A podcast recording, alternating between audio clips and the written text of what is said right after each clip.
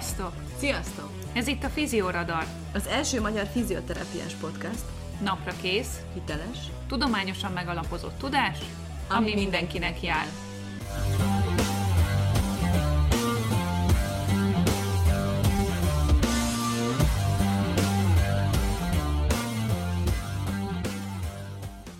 Sziasztok!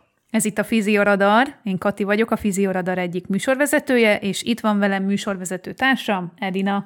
Szia Kati, sziasztok! Köszöntöm a kedves hallgatókat. Hát Edina, hogy vagy ma? Izgatottan, ugyanis egy különleges vendégünk lesz a mai adásunkban. újfajta műfajt próbálunk ki itt a fizioradaron belül, mégpedig öm, ismert szakembereket fogunk meghívni, akikkel beszélgetünk a szakmáról, gyógytornáról, az életről, és hát mindenről, ami számít. Igen, az evidenciákról is természetesen. Jó, ezt kicsit. majdnem elfelejtettem. Majdnem elfelejtettem. Úgyhogy a mai alkalommal, hogy így elindítsuk ezt a jó kis interjú sorozatot, sokatok számára ismert szakemberrel, Földi Gyulával fogunk beszélgetni. Gyula 48 éves, nős, három fiú apukája. A felesége szuper szervező, így a család mellett is sokat tudott a szakmai dolgokban fejlődni. Neki köszönhető, hogy nemzetközi szinten ismert szakember lehet. 1997-ben szerezte meg a gyógytornász diplomáját Szegeden, tehát lassan 25 éve dolgozik gyógytornászként. Szakmai alapokban nagy segítség volt a számára, hogy az első 7 évet az egyetemen töltötte, és ott fél évente forgórendszerben szinte az összes klinikán is dolgozhatott nagyon kiváló szakemberek mellett. 2000-ben végezte az első McKenzie tanfolyamot, 2011-ben pedig Németországban letette a McKenzie nemzetközi minősítővizsgát. Szinte minden évben részt vesz McKenzie továbbképzéseken, szakmai napokon, konferenciákon. A német, osztrák, svájci McKenzie intézetnek is tagja volt. Itthon egy ideig rendszeresen tartott McKenzie önképzőköröket. Jelenleg Veresegyházon él, itt van a magánrendelése, illetve online konzultációkat is tart. Gyula így vélekedik önmagáról. A legfontosabb nekem az, hogy Jézus tanítványa vagyok, hiszek az örökkévalóságban, és így abban is, hogy a körülményektől függetlenül megéri jónak, önzetlennek lenni, és fontos keresni mindenben az igazságot. Fogadjátok szeretettel Földi Gyulával készült interjúnkat. Szia Gyula, nagyon örülünk, hogy csatlakoztál hozzánk itt a Fizioradar podcast egyik adásában. Így van, szeretettel köszöntünk. Sziasztok, én is nagyon örülök mindannak, amit csináltok, meg azt is, hogy itt lehetek. Ha jól emlékszem, akkor ugye az egyik adásunkhoz kommentáltál, hogy, hogy milyen jó lenne szakmai dolgokról egy kicsit élénkebben beszélgetni, és akkor ugye szó-szót követett, és akkor eljutottunk oda, hogy legyen egy, legyen egy interjú, amiben azért erről is fogunk tudni beszélgetni. Gyula, egy kicsit mesélj nekünk arról, légy szíves, hogy miért választottad a gyógytornász pályát? Most erre ugye a rövid válasz az, hogy nem én választottam, hanem úgy alakultak a dolgok. Uh-huh. De igazából úgy van, hogy én orvosin tanultam, eh, és ugye megcsináltam a preklinikumot, megcsináltam az első két évet, harmadikban ugye akkor kezdődtek a klinikai tantárgyak, és akkor én, én akkor átgondoltam az életemet, én akkor lettem keresztény, és eh, én úgy éreztem, hogy nekem sok az az orvosi, ami ott van, a, Mhm. és hogy valami mást akarok csinálni, más dolgokkal foglalkozni, és akkor ott az ottani rektor rábeszélt, hogy, hogy ne iratkozzak ki, hanem kérjek ilyen halasztást, hogy gondoljam át az életemet. és Aha. akkor hallgattam rá, aztán elmentem egy ilyen keresztény központ építkezésébe segíteni, meg sok-sok jó élményem volt, és utána én már nem akartam visszamenni, viszont ott több or, vagy orvosbarátaim is, meg más barátaim is azt mondták, ha ennyi mindent tanultam már, akkor próbáljam ki esetleg a gyógytornát, az, az, az ezekkel a tudással majd talán könnyebb lesz. És akkor így kerültem a főiskolára, ahol nem vettek át, hanem azt, azt tanácsolta a Mészáros professzor, hogy inkább jelenkezzek újra, és kezdjem az elsőtől, tehát tanuljam még egyszer újra az anatómiát, élettan, meg ezeket, mert egy kicsit másmilyen lesz. És akkor, ahogy közben tanultam, úgy szerettem meg. És mit szeretsz a szakmádban legjobban, ha meg tudod így fogalmazni? Hát legjobban azt szeretem, hogy mozgással segíthetünk másoknak. Tehát hogy egy, egy segítő szakma, tehát embereket tudunk kivezetni a bajukból, azt nagyon szeretem, és, és az, hogy ráadásul ezt ilyen, ilyen jó dolgokkal tudom tenni, amit én jónak tartok. Mozgással, életmódváltoztatással, tartás megváltoztatása, szokások megváltoztatásával, tehát olyan dolgokkal, amik szerintem mindenre hatnak. Tehát igazából nem bántad meg a döntésedet, hogy, hogy gyógytornászként folytattad a pályádat, és nem pedig orvosként? Hát volt, volt egy kritikus időszak, amikor pont le, kaptam egy figyelmeztető levelet, hogyha nem megyek még most se vissza, akkor már nem tudok visszamenni. Akkor volt egy elbizonytalanodó időszakom, de végül úgy döntöttem, hogy mégsem, és, és mióta így magámba dolgozok, azóta azt tudom mondani, hogy nem bántam meg, de amíg úgy egy kicsit ott a klinikai nyomás alatt voltam, ott, ott volt olyan, hogy, hogy gondoltam rá, hogy lehet, hogy jobb lett volna, bár több volt évfolyamtársam, aki már orvos, ő mondta, hogy ő azért küzd, hogy megtanuljon tíz új a gépen, hogy hamarabb hazaérjen a családjához, tehát azért nem uh-huh. volt kívánatos az ő életük nekem. Csak csak ez az igazsághoz hozzátartozik. És esetleg van-e olyan, olyan pácienssel kapcsolatos történeted, ami, amire mondjuk ma is élesen emlékszel, mert annyira meghatározó szerepet játszott az életedben, vagy esetleg megerősített téged abban, hogy jó, jó helyen vagy? Igazából most így azt mondom, hogy egy-két helyzet eszembe jut, de az inkább, inkább egy ilyen tanulság a kommunikációra, tehát nem a gyógytornászságba előz, erősített meg, hanem inkább abba, hogy mennyire, hát hogy bonyolult a, a, az orvos-beteg kapcsolat, vagy a segítő-beteg kapcsolat, vagy gyógytornász-beteg kapcsolat. Tehát inkább olyanok jutnak eszembe, vagy egy-két jó példa, amit láttam, ahogyan emberek viszonyulnak a gyógyulásukhoz. Emlékszem egy nénire, aki talán igen traumán volt, még akkor az egyetemi klinikákon dolgoztam, és, és be volt gipszelve combtőig az egyik lába, és akkor az orvos azt kérte, hogy a nem begipszelt lábát tornáztassuk, és akkor bementem, és hogy,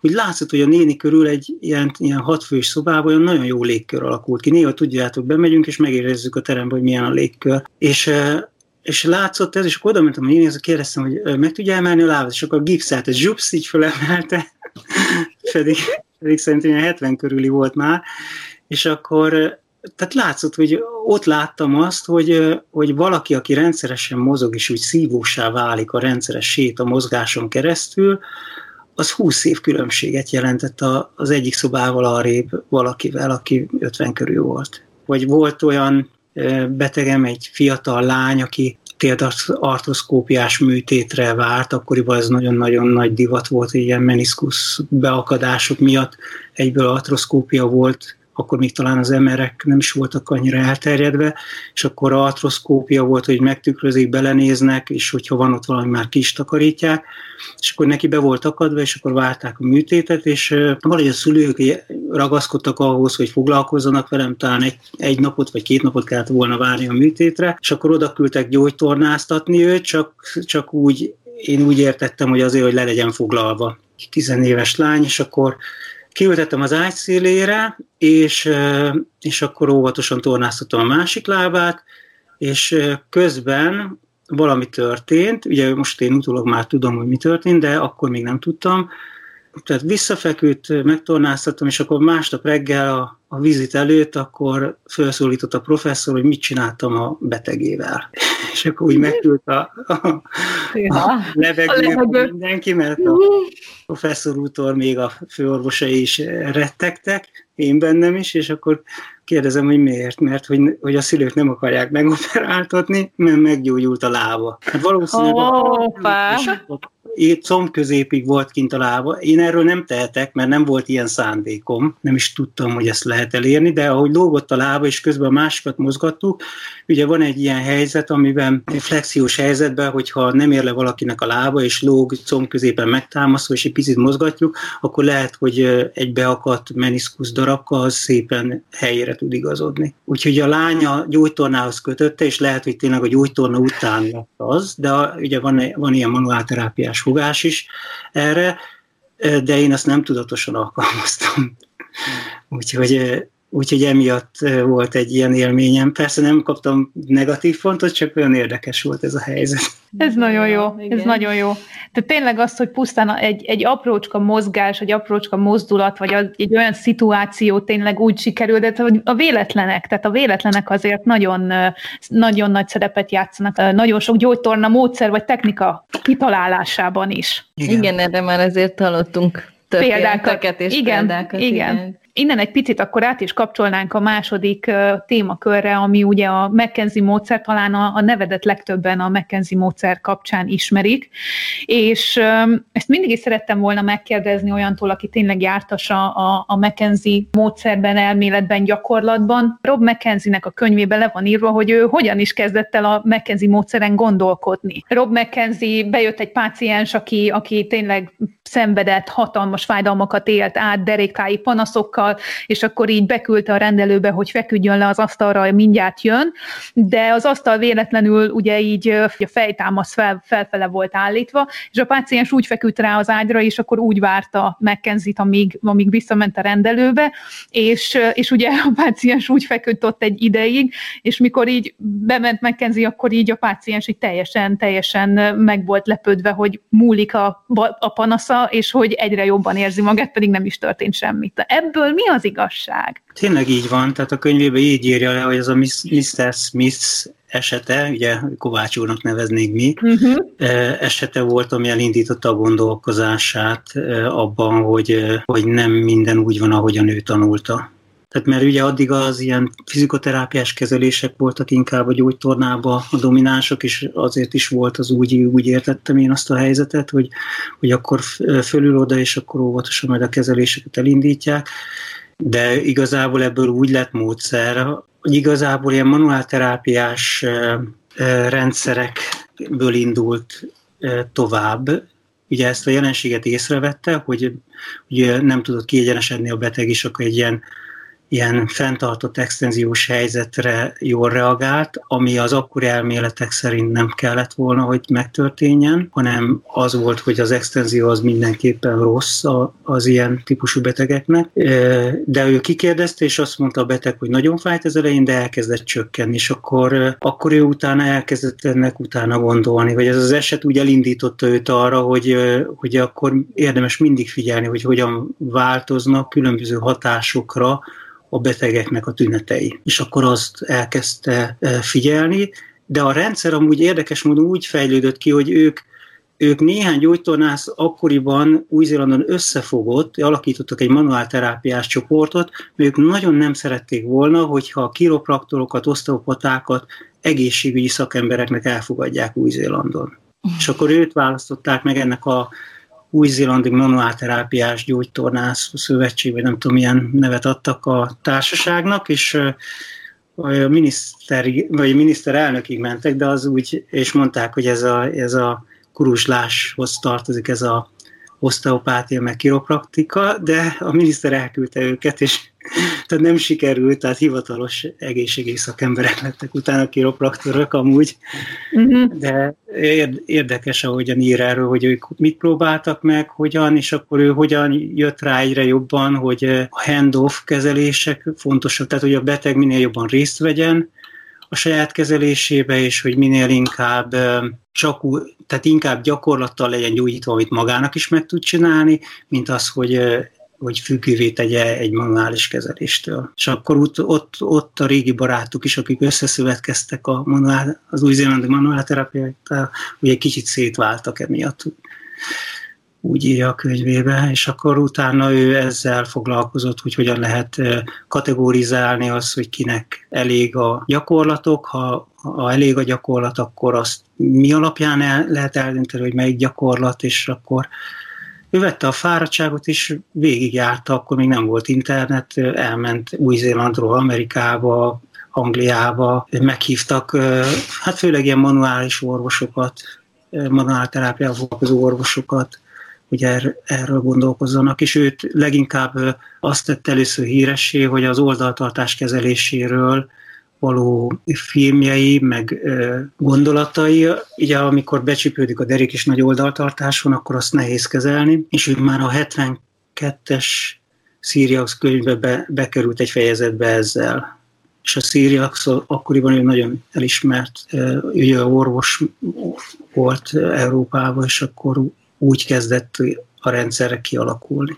Igen, ez nagyon klassz, és az is fontos, hogy ugye ez a mai napig mennyire érvényes, és fontos, hogy ugye a páciens önálló tudjon lenni, és hogy a, ne csak a hands-on, tehát hogy ugye a hands-off keze, hogyha így nevezzük, azok is mennyire fontosak, és a mhm. páciens mm-hmm. önállóságában, meg a, ugye a self-managementjében már akkor mennyire jelentős volt például ez is.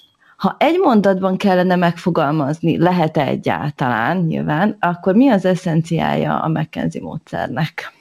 Ugye, ugye én, én nem vagyok az, az intézet hivatalos tagja, tehát úgy, mint meg nekem mit jelent az eszenciája, azt tudom jól megfogalmazni.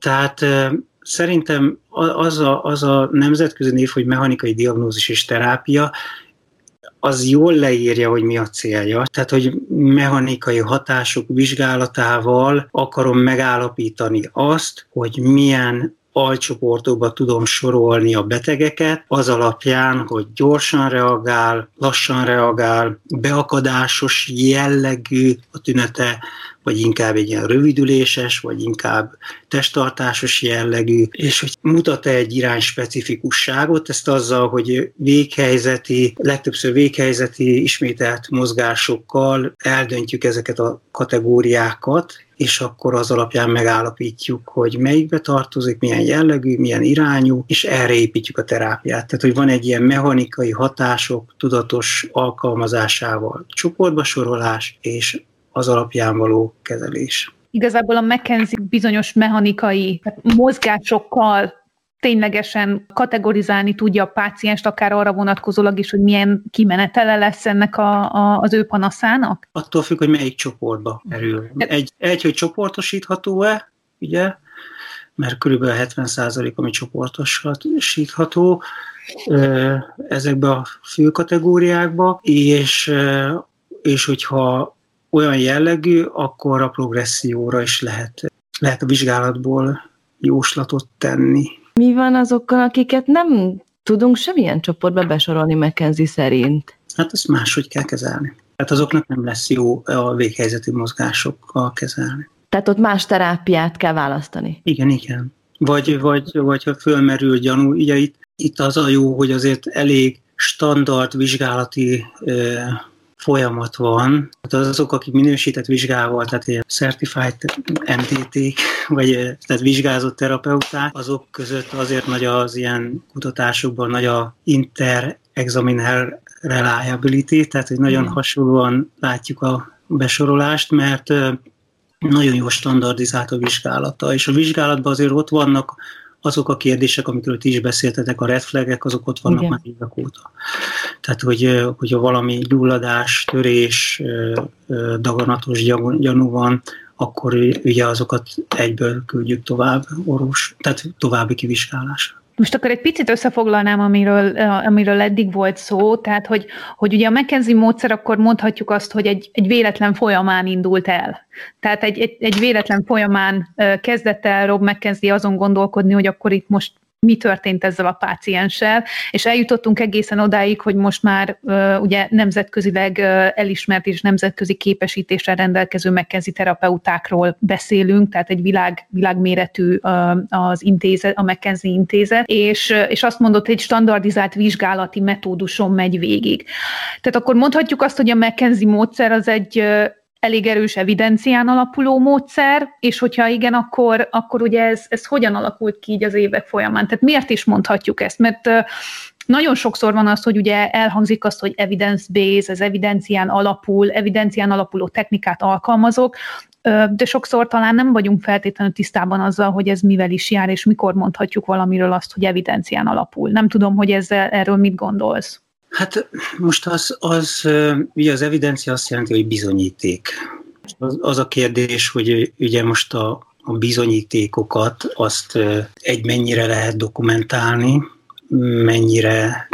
Tehát én azt látom, hogy ez a rendszer nagyon sok beteggel foglalkozott. Maga McKenzie szerintem olyan sok beteget látott, hogy kevés ember lát annyit az élete során. Tehát nagyon sokfajta beteget látott. Tehát, mm-hmm. hogy hozzá két-három alkalomra mentek a, a betegek, tehát hogy mm, tehát nincs egy ilyen teljes rehabilitáció. Sokszor ugye én, én is azt tenném fel a kérdést, amikor ilyen McKenzie kollégákkal beszélgetünk, hogy akkor mit csinálunk a McKenzie után. Uh-huh. Tehát, hogy, hogy hogyan tovább. Tehát, tehát ez egy gyors manuál terápiát helyettesítő rendszer, de nagyon jól kategorizált sorozatokba viszi, és ugye a centralizációs jelenségét először ezek a terapeuták írták le, publikálták, és annak a maga az, hogy a tünetek centralizálódnak, az egy nagyon nagy diagnosztikus lépés szerintem a fizikális medicinában, nem csak a gyógytornában. Tehát az, hogy, hogy, hogy meg lehet találni, hogy kisugárzó tünetek e, e, csökkenthetők testhelyzetekkel vagy mozdulatokkal gyorsan, tehát el lehet e, különíteni egy ilyen, ilyen csoportot, az arra viszont van sok tudományos cikk is, ami bizonyítja ezt. Óriási nagy felkészült szakemberük van. Tehát aki például diplomára megy, az ami tehát az a kurzus az végig a szakirodalmi cikkek folyamatos elemzése. Az intézetnek minden hónapban jelenik meg egy összefoglalója gyógytornával kapcsolatos cikkekről, de hát nem csak McKenzie-ről, hanem ami érint ezeket a kérdéseket. Mondanál pár szót, hogy hogyan változott a McKenzie módszer az elmúlt években, illetve változott egyáltalán, vannak-e újítások, illetve aki mondjuk ma tanulja a McKenzie módszert, az mást tanul-e szerinted, mint amikor te tanultad, vagy te kezdtél ezzel foglalkozni? Hú, hát ezt nem tudom, mert ugye egy együtt nő, nő, nőttem vele. meg, meg én inkább most a németországi társaságot ismerem jobban. Hát amúgy változott, tehát a maga a handautok biztos változtak, akkor sok, sok új cikk van, a vizsgálati lapon is vannak változtatások. Tehát maga az eszenciája nem, de azért mindig finomodik. finomodik. Tehát én, amikor voltam ilyen nemzetközi kongresszuson, vagy ilyen alkalmakon, ott, ott például a Jeremy Lewis már régen meghívták, meg pszichológusokat. Nagyon ilyen tágra nyílt, tehát ilyen direkt érdekes előadók voltak én 2013-ban én, én csak az A-ig jutottam el a McKenzie lépcsőkön, de arra mhm. emlékszem, hogy ez egy négy napos képzés volt, és ott ugye tényleg így a, a McKenzie gondolat, gondolkodásmódot, ugye a diagnosztikát, ugye a, a mozgás iránypreferenciát, tehát ezeket ténylegesen végigvettük, viszont, viszont az, amit most említesz, hogy ugye egy nagyon tág rendszerről van szó, ez abban a négy napban nem nyilvánult meg. De ugye ez lassan most nyolc éve volt volt ez. Onnantól, tehát az, amit most mondasz, hogy a külföldi kongresszusokon és éves találkozókon ugye sok előadó, különböző háttérrel rendelkező előadót meghívnak, és, és ötvözi a McKenzie a pszichoszociális faktorokat, és a különböző, hát hogy is mondjam, a különböző ágakat, úgymond.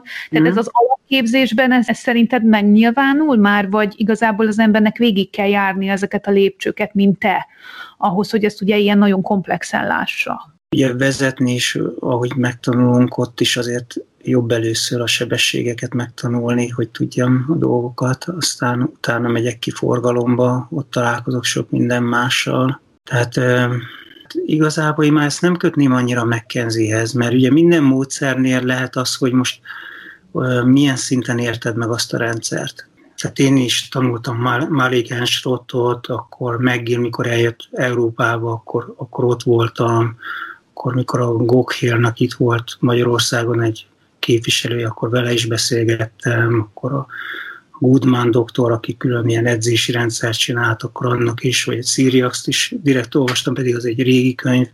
Tehát, mm-hmm. hogy, hogy az emberbe kell, hogy egy igény kialakuljon arra, hogy minél több oldalról lássuk azt a dolgot, amiből, amivel segíteni akarunk a betegeknek. A McKenzie egy jó, jó létra, mert vagy fogódzót ad ahhoz, hogy valaki elkezdje figyelni és megismerni a betegek viselkedését mozgásra, tehát abból nagyon sok mindent kell tanulni. Tehát az én gyógytornász egyik példaképem a bencsúrokat, az én azt láttam, hogy ő neki a, tehát inkább sokszor a személyisége volt, ami fontos volt, hogy hatásosan segítsen az embereknek. Ja, jó, hogy ezt mondod, és hogy, hogy, hogy, hogy, hogy nem, tehát hogy a hozzáálláson múlik, és hogy ki, ki mennyire igényes minden szempontból, mind a beteghez való hozzáállásban, mind a tudományhoz, meg a szakmai fejlődéshez, hogy ez egyáltalán nincs köze módszerhez, vagy ahhoz, hogy éppen mit tanulunk, vagy melyik terület ez, ami érdekel, hanem az, hogy ami, ami minket érdekel, azon a területen elindulva azt használjuk létrának, de hova eljutunk, az rajtunk múlik, és hogy minél szélesebben lássuk ezt. Ez nagyon jó, hogy ezt mondtad. Ez mindenképpen egy fontos üzenet minden gyógytornász számára, hogy, hogy tényleg maga a szakmához hozzáállásunk, az, hogy folyamatosan kövessük a fejlődést, a változást, és mégis azért az ember maradjon hű is saját magához, és ebből az egészből így kialakuljon egy olyan, hát varázs, ami miatt a páciens tényleg azt fogja érezni, hogy itt, itt valaki valóban foglalkozik velem, és ö, érdemben tud nekem segíteni. Igen. Meg ugye mindig ez a fontos, hogy, hogy azt átgondoljuk, hogy, hogy, hogy tényleg az a fontos, hogy nekem van igazam, vagy az a fontos, hogy segítsek annak az embernek, aki hozzám fordul. És ugye ez segít a, abban, ami ugye ezekről a, a saját előítéleteinktől szabadabbá válni. Tehát, hogy, hogy nekem nem az a fontos, hogy, hogy így kell, hogy segítődjön valaki, hanem az, hogy tényleg jobban legyen az az igazság, ami a betegben van, nem ami a te fejedben van, vagy valami ilyesmi, nem tudom, jól mondom. De igen, mert, mert minden panasz, amivel a páciens jön, azt ő érzi. Tehát, hogy ezt csak ő érzi, csak ő tudja, hogy, hogy ő neki milyen, mi, mi nekünk csak sejtéseink lehetnek erről, és ugye minél többet kérdezünk, és minél inkább olyan kommunikációs technikákat használunk, amivel elő tudjuk hívni a legjobb leíratát ennek az érzetnek, mi azzal kerülünk csak közelebb. Tehát teljesen mindegy, hogy én azt gondolom, hogy az én kezemben van a legjobb technika, hogyha egyszerűen nem találom meg a hangot a páciensem, és nem értem meg igazából, nincs bennem az az empátia, ami segítene nekem segíteni a páciensnek. Igen, de közben ott van az a másik dolog, amiről szerintem jó beszélni, hogy mi gyógytornászok vagyunk. Szívesen adok pszichés támogatást is, de ugye ott van egy keret, amihez már egy másfajta szakember kell. Én ebbe tudok segíteni, nekem ehhez vannak eszközeim, és ez egy uh-huh. nagyon értékes dolog, amikor azt tudom mondani, hogy én ebben nem tudok segíteni önnek. Jó, és még azt szeretnénk megkérdezni, igazából már nem csak a McKenzie módszerrel kapcsolatosan, mert említetted, hogy több más módszerrel is, más módszert is megismertél, ugye a fizioterápián belül. A különböző terápiás módszerekhez való hozzáállásod, az hogyan változott az évek alatt? Van esetleg olyan, amit már nem alkalmazol, vagy másképp alkalmazod, mint ahogy tanultad? És ha igen, akkor miért? Az első tanfolyamom az légzésterápiás dolog dolog volt, amire elküldtek, mert akkor pont intenzívre vettek föl az egyetemen, mert én Szegeden végeztem, és ott maradtam az egyetemen dolgozni, és az első ilyen intenzív terápiás, intenzív légzésterápiás képzés volt, amin voltam, Úgyhogy én ugye azt a légzésterápiát, azt, azt pont a gépekről való leszoktatás volt, amit a pénzes proftól tanultunk, meg a Benkovics Edittől akkoriban. Azt nem alkalmazom értelemszerűen. Uh-huh.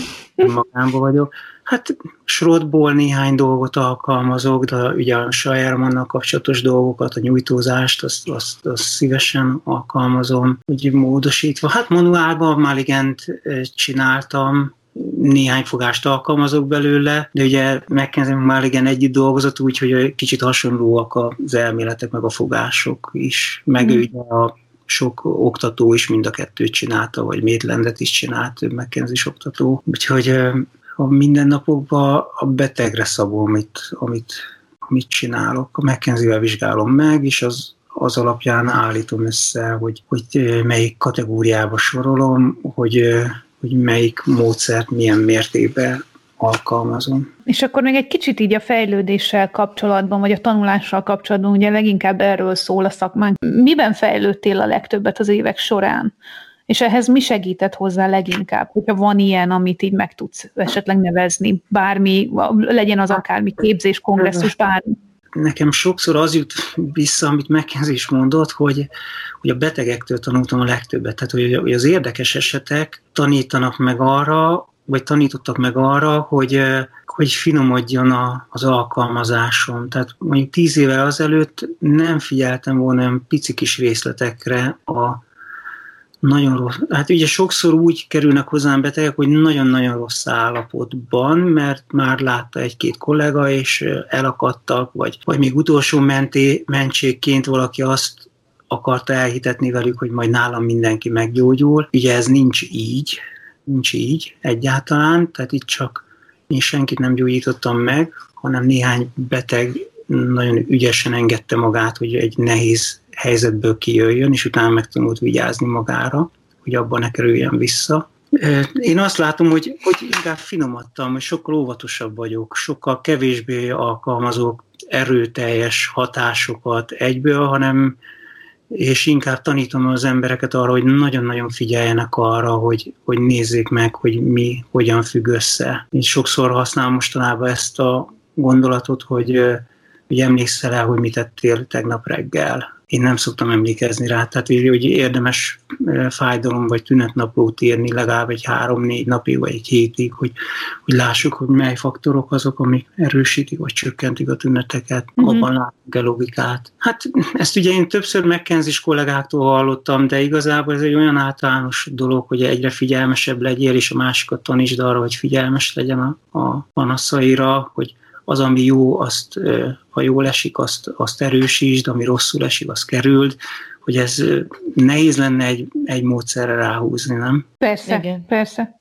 Tehát én azt látom, hogy finomodott, óvatosabb vagyok, figyelmesebb vagyok, sokszor az ilyen nehezebb helyzetekben nagyon prec, tehát a sebességfüggővé, mozdulatfüggővé teszek gyakorlatokat, és nagyon mérem, hogy melyikben látszik egy javulás, és hogy az az, hogyha Ja, például a mckenzie az volt egy nagy lépés, hogy az elején, de, de szerintem régebben is így volt, csak nem volt leírva, hogy régebben úgy volt, hogy az első vizsgálat után diagnózis adta, hogy melyik csoportban van, és utána talán 15 éve, vagy ilyesmi, ott már egyből mondták, hogy 24 órás az a diagnózis, tehát hogy igazából egy vagy két napig tesztelje az a beteg, és csak akkor lesz megerősítve, hogy ez tényleg egy elakadásos tünet együttes, ami extenziós irányra javul, vagy ilyesmi. Uh-huh. Tehát ott is láttam egy ilyen finomodást, de azt mondták, hogy a régiek közül többen így csinálták, vagy úgy, tehát azért nehéz egy ilyen rendszer, ahol több ember van, mindenkit egy kaptafára húzni. A figyelmességem nőtt, így mondom.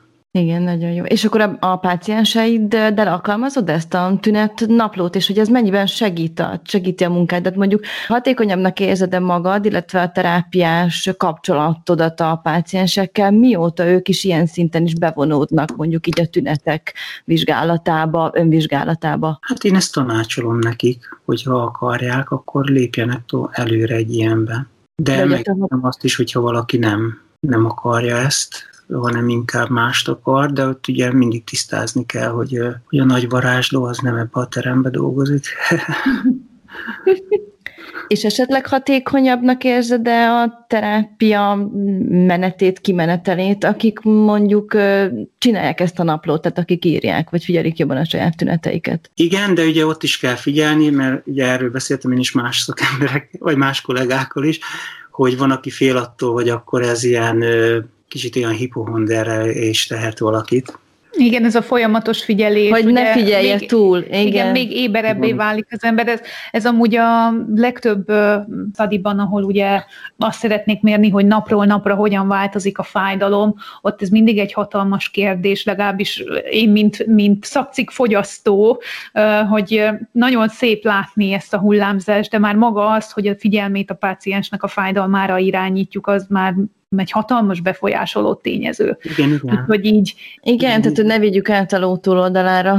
Tehát azért elég sok emberrel találkoztál, úgy, úgy hallom Gyula, úgyhogy esetleg van-e olyan, akit példaképnek tartasz, és miért? Hát igen, igen, a, a, ugye nekem az első példaképen már hallgatóként is, a Szegeden a Bencsúra Kata volt, vagy még mindig az, csak ő most már nyugdíjas, tehát ő uh-huh. ahogyan a betegekhez állt, vagy ott többen is, vagy, vagy az ottani kollégák a neurológiáról, vagy tehát több olyan kollégám volt, aki, de főleg az, engem az érintett meg az emberség, néha a határozottság, tehát az a jófajta határozottság, hogyan irányítják az embereket jó irányba, ami tetszett, akkor engem nagyon megdöbbentett az, e, egyszer voltam Lengyelországban, a Lengyel McKenzie intézetnek volt egy ilyen születésnapi programja. A meghívottakból láttam, hogy ez valószínűleg angolul lesz, mert nagyon sok amerikai előadó volt, és akkor oda elmentem, és ott egy nagyon szűk kis konferencia volt, de ott egy, egy bácsi mellé így leültem, beszélgettem, és kiderült, hogy ő a, a, ő a rondonázon. A ellenére, hogy ő, ő egy, a szakirodalomban egy nagyon híres szakember volt,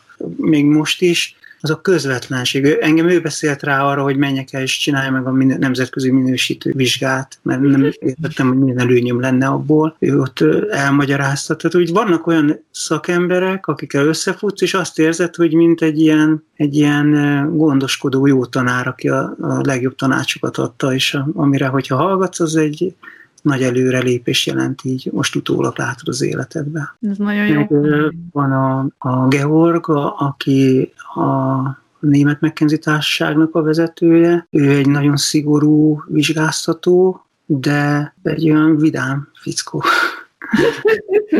Szigorú, de vidám. Ez egy jó kombináció.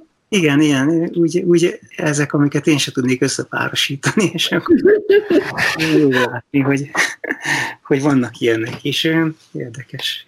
Nagyon jó.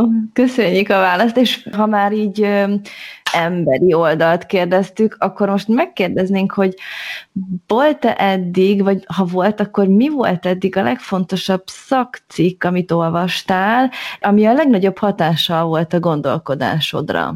Eszedbe jut -e ilyen esetleg? Ez a Ronnak a cikke, hogy fontos, hogy melyik gyakorlat. Ugye emberileg is én úgy, úgy látom, hogy ki van mögötte, régebben sportsebész, aki, aki egyre inkább elmozdult ebbe a mechanikai irányba. És az a, az a cikk az nekem sokat jelentett, vagy jelent, ugye az a spine jelent meg. Alapvetően a spine nagyon szeretem a gyógytornász cikkeket, valahogy úgy, ugye az egy ilyen igazából sebészeti, irányba ment el, de, de az, az sokat jelent, meg, meg szeretem a, az észak-amerikai, tehát a NASZ-nak, Észak-Amerikai Spinal Society, annak több kiadványát, vagy guideline-ját, azok, azok, uh-huh. azok nekem ilyen mértékadók. Ez a cikk, amit említettél, ez egy 2004-es cikk. Te akkoriban olvastad ezt, vagy, vagy mikor volt, amikor ezzel a cikkel találkoztál? Ú, már nem is tudom. Hát ugye, ugye a McKenzie-ben a tanfolyamokon ott mindig figyelnek arra, hogy a, a legújabb McKenzie-vel kapcsolatos friss cikkeket is. Vagyis hát uh-huh. akkoriban én olyan előadókat fogad, fogtam ki, akik, akik erre figyeltek, és szerintem már akkoriban említették. Azt mondja, én 11-ben csináltam a vizsgámat. A vizsga előtt már szerintem olvastam. Ugye azokat az elveket, amire ez a cikk épül, azt én alkalmaztam már előtte. Inkább az egy megerősítés volt, meg jó volt uh-huh. látni a, a számokat, amit akkor uh-huh. le, tehát hogy 74%-ba találtak egy kiemelt irányt, és akkor hogyha azzal az irányal egy, egy irányba voltak a gyakorlatok, akkor egyértelmű javulás volt, ha nem, a másik irány volt, akkor azért ott sokan nem bírták végig a vizsgálatot se. Kicsit olyan durva az, de igen, hát úgy, úgy több ilyen cikk inkább már csak megerősítette az én, én eleve hozzáállásomat, tehát nem volt egy ilyen nagy kihívás. Ugye a másik cikk, ez az Expos study, az, az meg inkább arra hívta fel a figyelmet, hogy akkor is, amikor nem gondolnák arra, mondjuk egy válnál, vagy csípőnél, vagy térnél, vagy könyöknél, csuklónál, hogy van nyaki eredet is, akkor is érdemes a nyakat külön megvizsgálni és úgy tesztelni dolgokat, az, az inkább egy kicsit az, az, meg, az meg úgy szélesít. Tehát most is van egy fiú, aki boxolt egy bizonyos fajta ütéstechnikából, sérül a vála egy rossz tartás miatt, de azt mondja, amikor százat, vagy nem is, vagy ezret, itt már el is felejtettem az egyik kezével, mert ő nem sokára ilyen magas szintre kerül, azért keresett meg, hogy most már ebbe a színbe zavarni fogja ez a fájdalom, hogy lezsibbad a keze, és akkor lezsibbad a kezed, és akkor hopp, eszembe jutott, hogy ezt a cikket éppen olvastam, vagy hallottam, és akkor na, nézzük csak meg a nyakát, és, és látszott, hogy van egy nyaki tényező is benne. Megírtől tanultam, ha ő is amúgy egy jó példa, mert ő is, ő is egy nagyon kedves ember, tehát annak ellenére, hogy híres, hogyha pont, hogy egy olyan kongresszuson voltam a Mátéval, meg az egyik orvos kollégánkkal, hogy ahol egy szállodában voltunk, és többször együtt vacsoráztunk, átjött hozzánk beszélgetni a magyarokkal. hogy, hogy, és ő, ő mondja ezt, hogy, hogy többféle péngenerátor van, tehát több, több, több tényezős a, egy, egy, ugye egy fájdalom, és akkor annak az okait keressük.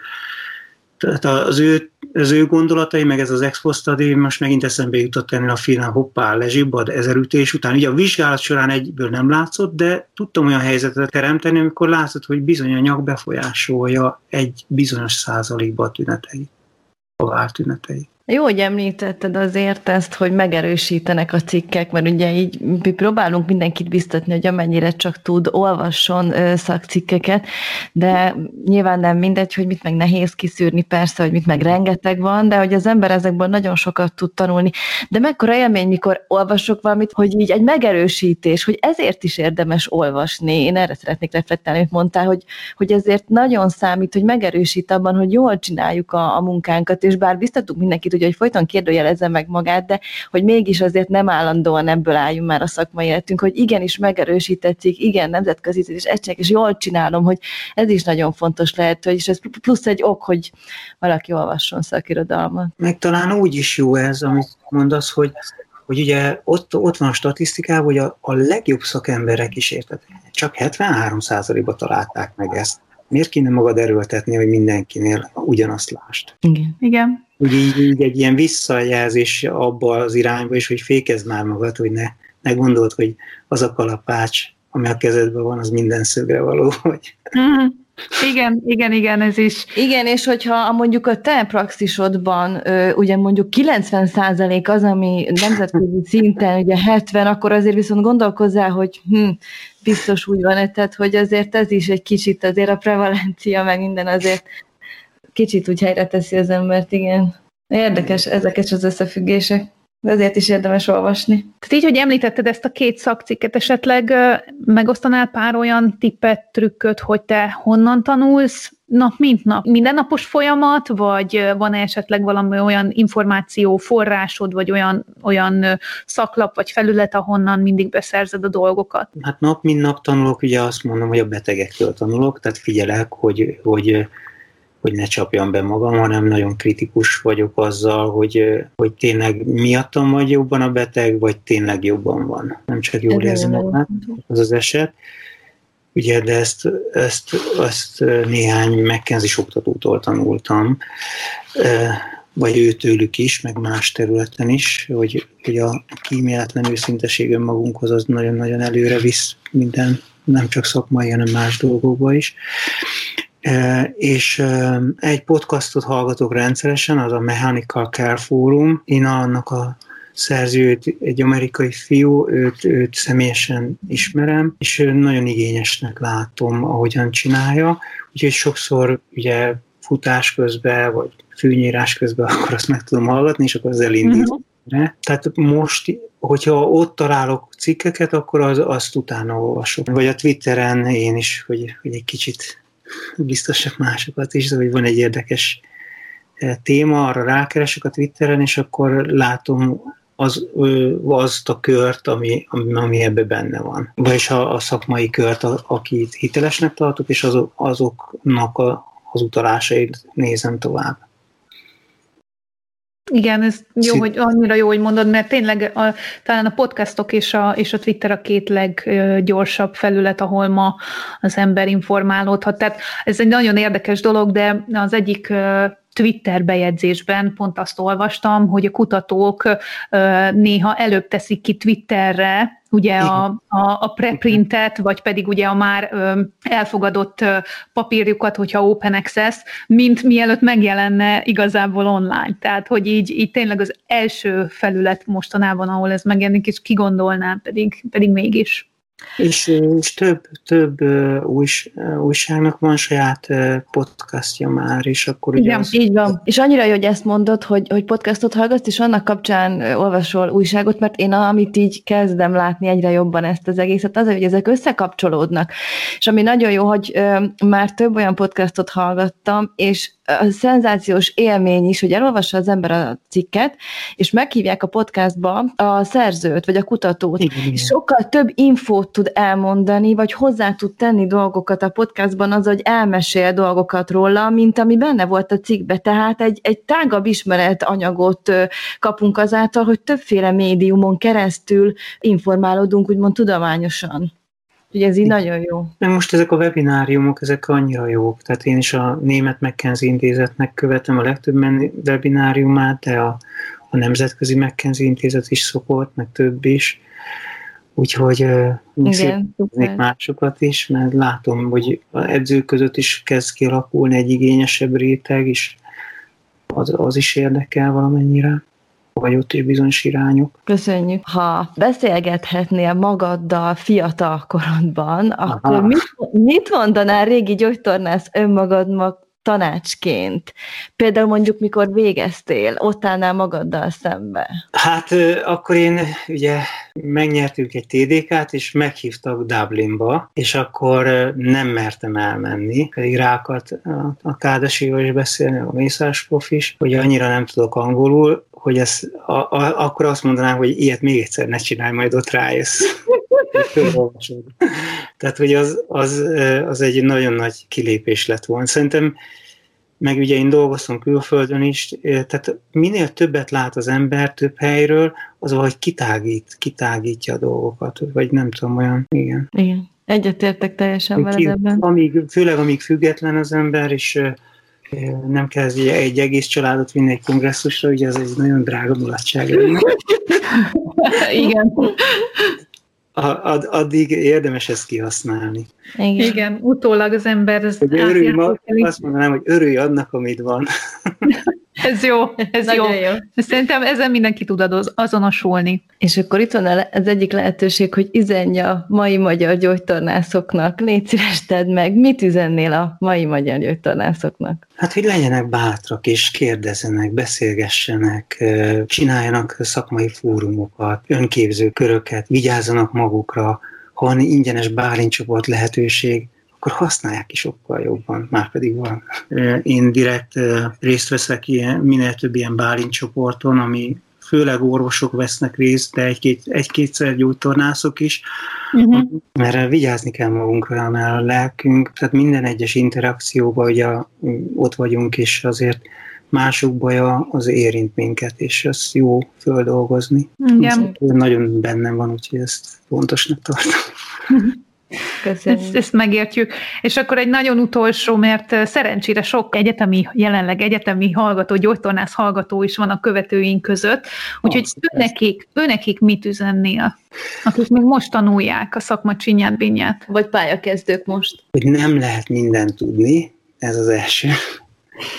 És hogy fontos, hogy egy szakterületbe úgy beássák magukat, amik, amit szeretnek, hogy a szakdolgozat, vagy, vagy akár egy ilyen TDK-s verseny, az ne egy ilyen magunkra erőltetett dolog legyen, hanem keressenek addig egy szakterület, amit, amit el tudnak képzelni, hogy szívesen csinálnak évekig. Nekem nagyon sokat segített az elején az, hogy baráti körbe volt valamilyen betegség, mindig utána néztem, hogy tudjak segíteni, és uh-huh és akkor így sokszor, amikor láttam akár egy jó orvos is, ugye neki sokféle dologgal kellett foglalkoznia, de én annak az egyetlen dolognak nagyon utána néztem, éreztem, hogy a kérdéseimben lá, látom, hogy ő is ott bizonytalan, vagy ilyesmi, mert tehát, tehát már most, most meg már sokkal több lehetőség van, hogy gyorsan toppon legyél egy szűk keresztmetű témába.